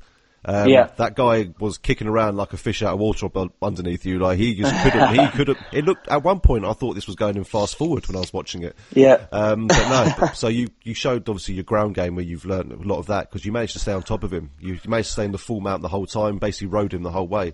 So that Yeah. was that was sort of the next question I was going to ask you. Um, so your first fight, very close decision. In your first Yeah. first fight ever in a cage against a guy who's competed a lot, so you know you can Yeah. almost take that as a win, you know. Yeah, And um, so what what changes did you make then after that fight? You went out of the cage, thought right, this is what I need to do going forward. What did you do to get your next two wins? Because you're on a two win streak now. What how did you get to there? Yeah, well, when I came back, um, this is see my perspective from it. I came out of that there then and was like, right, I, I was sort of the only MMA fighter in the gym at the time that was sort of competing, you know. Yeah. And I was like, oh, I need to take a wee bit of time off because it sort of it did rock my confidence a wee bit. 'cause I was only 18 at the time. It was just a new big thing, you know. Yeah. And as I say, I'm a completely, I am a completely different person as in personality and and actual in terms of how I fight, how I approach a fight, my men, my mentality towards a fight, and I understand. I, I think it all comes from I've just got more understanding of the fight and the likes like we have a the likes of a cage now to work from. So it's uh, the way I see it, it's nothing. It's nothing we've never seen before now. So you know, and the what I always say when I'm accepting a fight is, listen, I've had my hardest fight, my first one. My debut fight is going to be my hardest fight, and I know that for a fact because that man's a he was a highly ranked blue belt at the time. And you've I never was been in the just new to the game. I, I was to tell you what, if, if he had took me down at that stage, I'm sure he, he probably could have finished the fight because I knew a lot, but I was just sort of running on adrenaline at the time, and and um, you know it was just all new to me, and I didn't really know much about it. Where as, that's what I mean. As been now, it would be a completely different story because, and I'm not just saying this, I am all round very, very, very strong, and I'm I'm in terms of wrestling, jiu-jitsu, and striking and the people just haven't got to see me. Re- well, I'll, I'll tell you what. See my my second fight, uh, the one that you haven't seen. Yeah. In the, in the first round, I came out, and uh, I, I just again started my kickboxing, and started to score some big shots. I sco- scored some big heavy head kicks as well, and and then I was grand. The, round had ended. I won the first round hands down. Like it was uh, easy. Like. And then when I came out then from the, the second round, the coach said, right, come on, mix it up a bit now. No, no, this is not, we, we, we're not just kickboxing here. And I said, right, fair enough. So we come out, and this man was expecting me to stand again. Obviously, he's watched the previous fight. And then I mixed it up with, with a nice jab, stepped in, and then scored a double leg. Yeah. And he was, I I just knew took him by surprise. He thought, this man's meant to be a striker here. And then again, I was grand seeing the, the second round out, and my coach knew, and I was just playing sort of. No, I, I wasn't. I was just. I'm there. I wanted to build up a time, and then my coach is like, "It keeps loading up on that right hand. Stop, stop messing about. Hurry up and get get the job finished." So I said, "Right, no problem." Touch gloves, came out the second round. He throws a big right hand. I slipped. It went over my shoulder. I got the double unders, rushed into the cage. As soon as his back hit the cage, I uh, put my chin underneath, or put my head underneath his chin, put him back, and then uh, dropped him on the ground, and then again took full mountain and finished it with ground and pound. You know what I mean? But the the changes then, I took a wee bit, as you're saying, I took sorry, I took a wee bit of the time out then, and then more people started to come to the gym and. It sort of knocked my confidence a wee bit. I was like, right, I get back on or what? And I always knew I was going to get back on, but I was like, right, I just I want to make sure I go out next time. I'm gonna fuck, I'm gonna fucking win this fight, and I'm gonna win it hands down. You know what I mean? And then made adjustments and did, and then we got a new, a new gym. We had a cage. We had fighters there then, The so it was all arrived. there for me.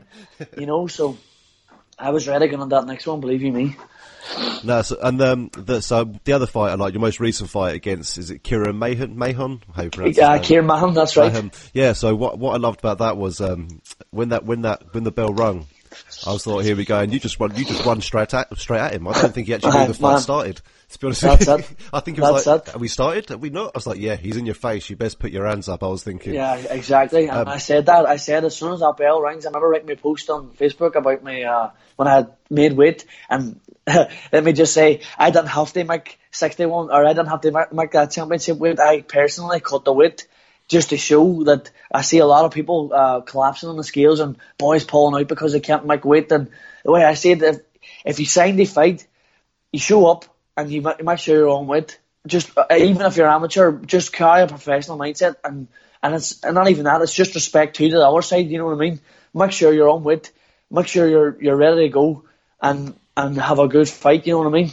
And I said, I said, I'm, as soon as that bell rings, I'm going to come out the gate at 100 miles an hour, and I'll be on his face by the time he even leaves his corner. And I was. Yeah, you landed a heavy head kick as well, which dropped him, which was fantastic. It dropped him like Sure, anything, and and, I- and then you just jumped straight on top of it. But just, I'm surprised the ref didn't stop it sooner. The guy was trying to get out, but he wasn't defending that much. I know I sort of. T- you know what? I'm not even happy with that fight. Either, man. All right, the head kick was probably a good thing, and maybe the, the control and distance. I knew he was going to shoot. So, but um, again, the finishing of that fight, I wasn't happy. My arm sort of got fatigued. Then and it was looked like a good sloppy ground and pound. But like we fixed that even at the gym now. Even last Saturday, we we do drills now for the ground and pound and stuff, and uh, no on the bags as one of the circuits Yeah. and it's just different. But listen, I'm, I don't even care about that last one. But uh, I just thought it was a bit slap, a sloppy finish. But it's easily corrected. Was it'll not be sloppy on 8th of June. Anyway, I'll tell you that one for sure. Yeah, I know. Um, don't take it the wrong way. I couldn't do what you do, so I'm not trying to give you advice or tips or anything like that. But there was because you come from quite a, a bit of a BJJ background. Let's say you know you've done a bit of that with your gym at combat jiu-jitsu. Um, Yeah.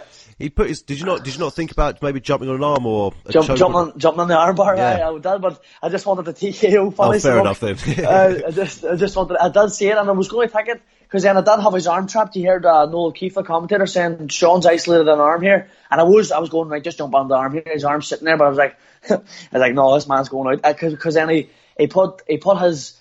He brought his legs back and put his uh, right foot, I think it was, over my shoulder, so I couldn't, I couldn't come, uh, come down on top of him. No. And I remember saying in my head, if I get, if once I get this foot off, if I get it off, I'm going to finish this fight, and I'm not letting him, no, I'm not letting him score him anymore. And then I, I managed to get the, the the foot off my shoulder, and then I just thought, right, I'm emptying the gas tank here. This is nearly over. I'm, I'm just giving it all I have here, and then luckily it paid off. But and that be, I, then again, it could it could go one way, and I remember saying to myself, right, don't gas yourself here either too. But I wasn't gassed, but my arms did come about fatigued then because, but it is what it is. I got the job done. You know what I mean? On the next to go. No, so mate, so that's that two first round TKOs then. So both your wins are first round TKOs, yeah. So Uh, well, the third third round TKO, the last one, and this one was the first two back to back TKOs. I'm coming off now, yeah. Oh, perfect. Yeah. So, so you good good experience from your first fight. You learnt a lot. Um, got a very Yeah. experienced person. It just shows that you've learnt a lot from that, and you definitely have what it takes. Again, it's it's exciting talking to you guys and watching you guys as the new breed. I, I know I keep repeating that coming through.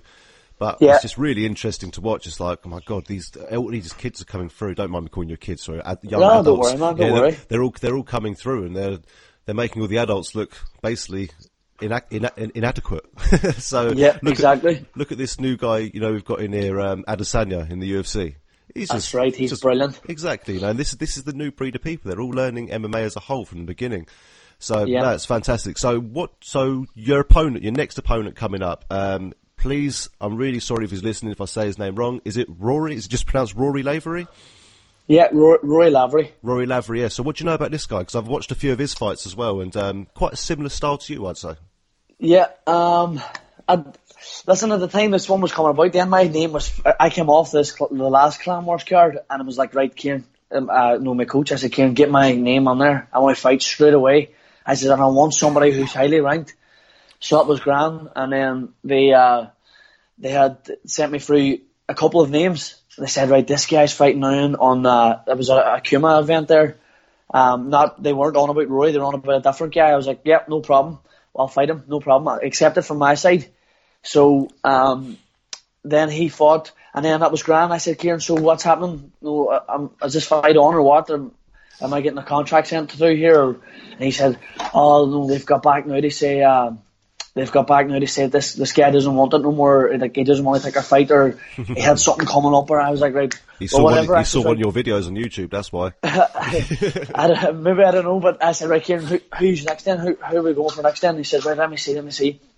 And he says, uh, oh, we have, they have a guy rolling over here. And I said, right, whatever, that's okay, let's go. And I said, right, bantamweight then. And they were like, no, they're asking, will you come up? And I was like, what do you mean come up? I said, I fight at bantamweight. Oh, will, no, will he not come up and wait? Will he not come up and wait? I says, right.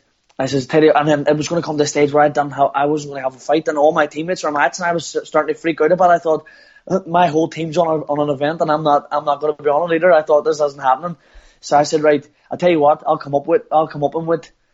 I says whatever with he's wanting, and then they were like, oh, super bantam, we'll fight at 63. I says, right, fair enough, I'll come up then, no problem. And it's not a problem to me. I just wanted on on my no on my terms, so it's all it's all on Rory's terms here at the minute.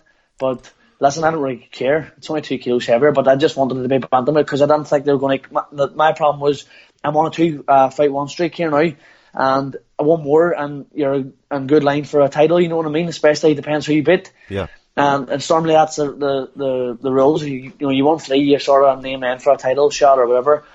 And then uh, I just said, "Aye, let's go. Fair enough. We're ready to rock." And and that was it. I was actually at Roy's fight on uh, the Sunday past, like the two Sundays ago. Sorry, the Kuma FC Championships. Yeah.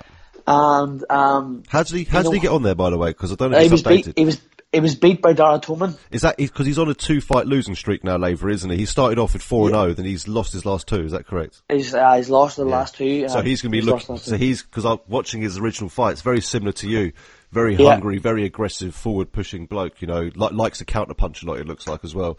Aye, that's right. Big southpaw. Yeah, like, yeah, you can tell that, and he catches quite a few people, and he's got some ground like off his back as well. He's got some submissions as well. So this this is actually Yeah. actually a very good matchup for you. In, um, Oh, as, as, 100%. as in as in not as in oh it's going to be it's easy. It's no way an easy fight for you at all. I'll be completely honest with you. Um, Yeah. But he's coming off a two fight losing streak. He's he's going to be desperate to get back on the Oh, winning he's- streak he- again. And it's surprising. he's gonna be hungry. And watching him as well, just like you, it's surprising to see you both amateurs. It really is. Like Yeah. seeing the way you Ah, both throw kicks. Like I've seen amateurs fight, and when they throw kicks, punches, you can tell it's not quite not quite there yet. But watching you two, um, you can definitely see it. So there's def- this has got fight of the night written all over it. It's going to be fireworks Oh. in this one. So Hundred percent. without giving up too much, obviously, um, what sort of game plan are you're taking into this one? Hey, my game plan's not. I think at this stage my game plan's not a secret, man. I'm gonna as game as soon as the bell goes, I'm gonna run at him, and then I'm just gonna start. And we're just gonna start aiming for his chin. But I'm gonna be clinical because I know he's a kickboxer. Yeah. You know, I, I know, And but listen, that doesn't phase me at all. I'm not going to show him any respect at, at all on there. I'm going to walk forward. It's going to be me controlling the cage. I, I guarantee that now. I'm going to be standing on his face. He's going to be flinching when he's back against the cage. He's, he's he'll not be, and if he steps forward, he's going to he's going to need a right hand. He can try and use his height and reach over me all he wants and load up on that right hand. But listen, I have boys in the gym. They they implement him. You know, they they just be Rory. And I've, I've, uh, I've watched his fights where he comes off his back the way he throws up them triangles and the way he throws up them arm bars.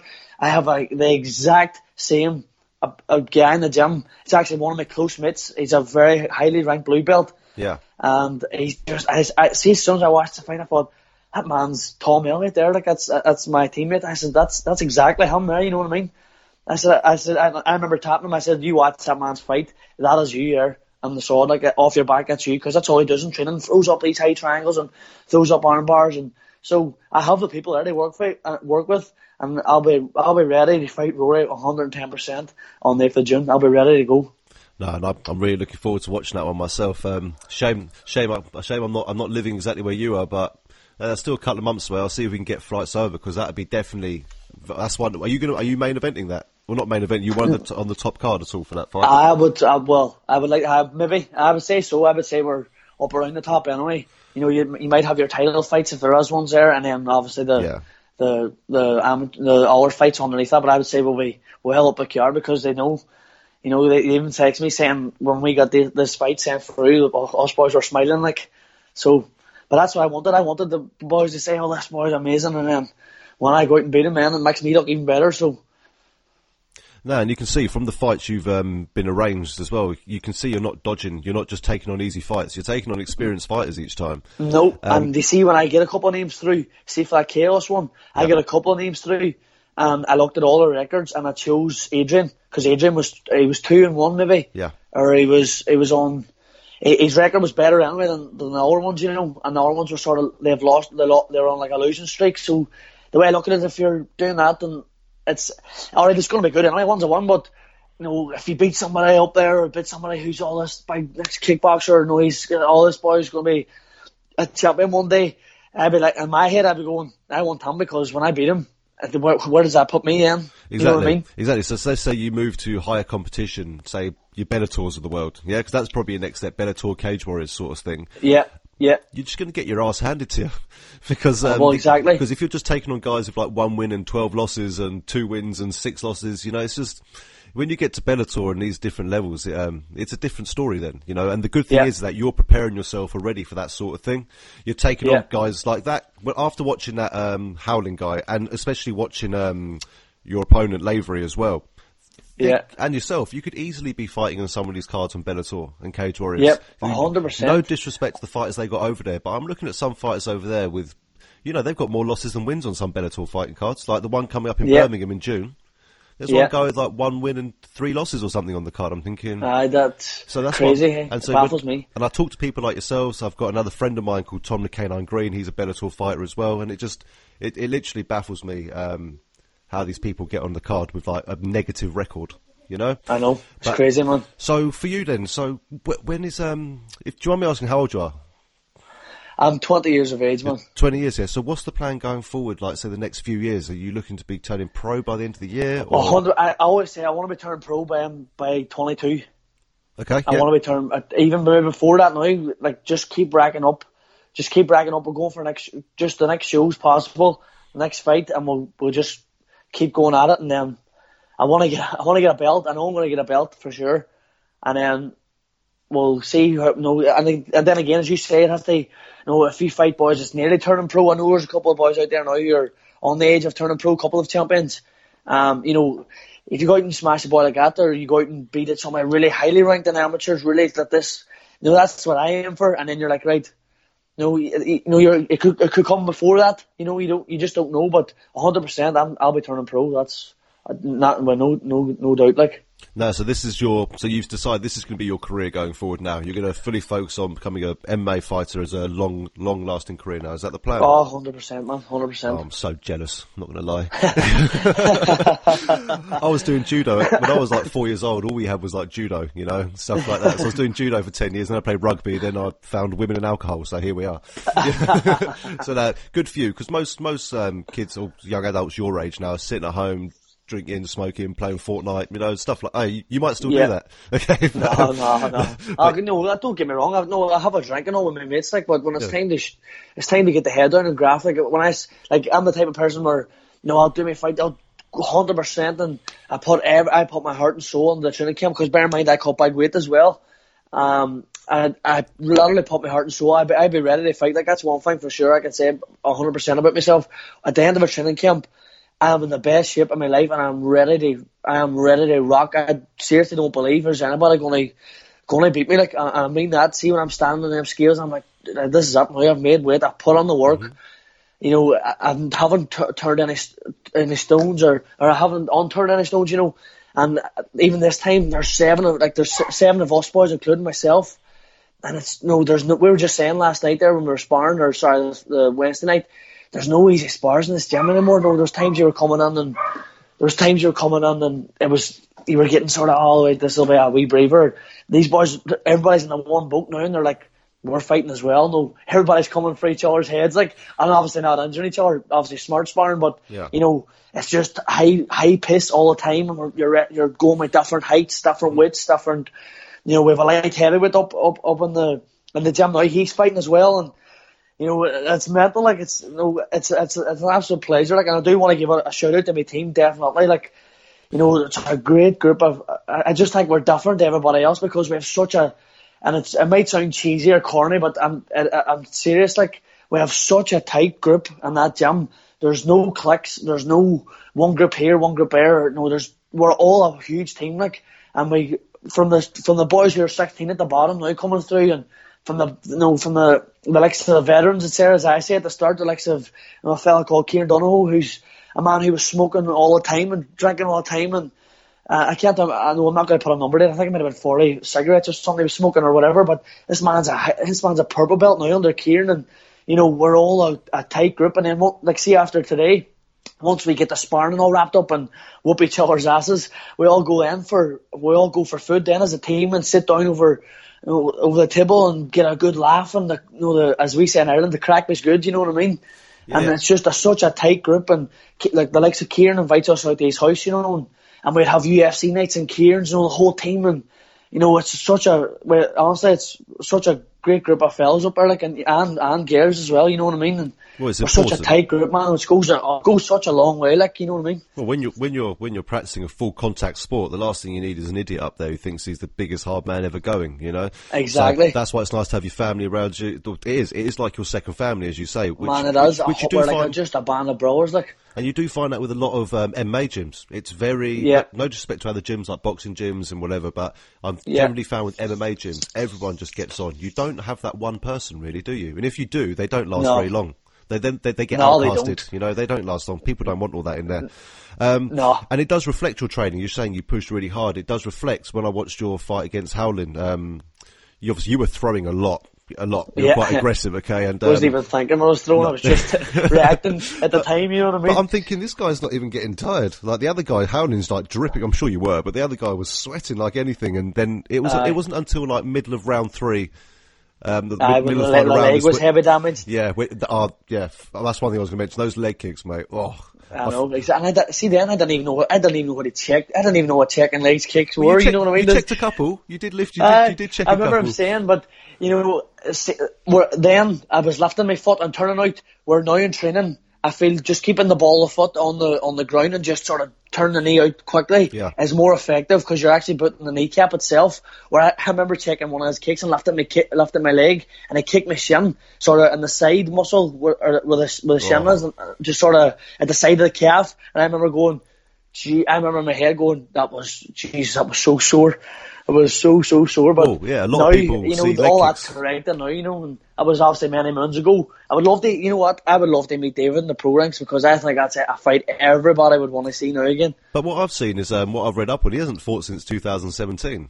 From a No, he hasn't fought that. He hasn't. He beat. Uh, like uh, that's what I mean. David Howland. Um, he was easily the best amateur in Ireland at the time because he beat. I think it was Glenn McVeigh. He's a champion. He beat Kieran Breslin. He's a title contender. I think he might have had a belt as well. Yeah. You know, he was. He beat. He beat everybody who's who who has no who has a belt and all now. Like so. Uh, he was easily one one of the best. Like, but I'd love to. I think me and David will run back in the pro ranks. I would love to see that happening. Yeah, I'd love to see that happen again. Especially if that's you, who's never even even stepped in a cage before. That's the first time you've even stepped in a cage, and the first time of competition. With how how many months in from joining the gym, you went in there again? I think it might have been. Oh, I think it was just a year and a half, man. That's crazy. That's crazy. coming from football, Yeah, fighting a co- kickboxer. That's it. I'm surprised you didn't do a bicycle kick to knock him out or something, you know. Get back to football game. well, I'll tell you what, Sean, really, really good chatting to you, uh, mate. Really appreciate you coming on. It's really interesting to hear from you new guys coming through and especially after watching your fights and seeing your social networking, it's nice to put a voice to the face, you know. So, Oh, brilliant, man. Thank you so much, man. I really appreciate it. Hey. so what I'm going to do is just give you the opportunity now to give a shout out to your gym members, um, any sponsors and where they can follow you, like on social networking, your next fight, stuff like that. So now's your time, mate. Yeah. Well, first of all, obviously, start from the top. I want to give a massive, um, a huge, huge shout out to my coach, Kieran McFadden. Um, listen, like this, this man works extremely hard, and I just don't mean in the gym. Like this man runs his own company. He, he's just brought a new baby into the world. Um, you know, he's he's got this gym for us, which I'm sure wasn't wasn't cheap either, you know. And, he, and then again, he's still there, and he, he's just after a bike fight himself too. He's injured, um, his knees badly. I think he's tore his ACL. He's due an operation soon, but um, you know, he, he puts on. He's he's worked so so hard, man. Like he. He, I said to him, like, you need to take a breath, man. Like, you're, like, we were even off there the other day and he was, he was, he was painting and all, but listen, get the point. I want to give a big shout out to Kieran 100% because he's, he's behind us boys every, every step of the way. He pushes us to get our goals. He, he doesn't like, you know, he's always, always there for us, like, and he works extremely hard. I want to give a shout out to all my teammates, every single person at Combat Jiu-Jitsu, man, every, from the bottom to the very, very top, because everybody brings their own, their own skill set, you know what I mean? All the boys fighting, big shout out to Francie, James, Matthew, Jordan, Philip, and Lawrence. Um, all these boys are all a couple of debuts, and Matthew, they're all all these boys are all fighting alongside the me. It's, it's absolutely great. Uh, I want to give a shout out to my sponsors, um, Bespoke Barbering and Derry, uh, the Mandarin Palace, the, the the restaurant in Derry also, and um, Kelly Centra. And if you want to follow me on Instagram, it's Sean Devine MMA, S E A N, not S H A N. So He's yeah. I had to double check that myself, and I was searching me for making sure. Uh, S E A N, Sean Devine MMA. No, perfect. And um, just let us know when your next fight, um, your next fight is, the, the date of it, and where where they can view your fight. Yeah, the next fight is on Clan Wars in Belfast in Northern Ireland, and it's on uh, on the eighth of June, and it'll be on Fight Store Media straight after the big KO one. So keep keep a keep an eye out.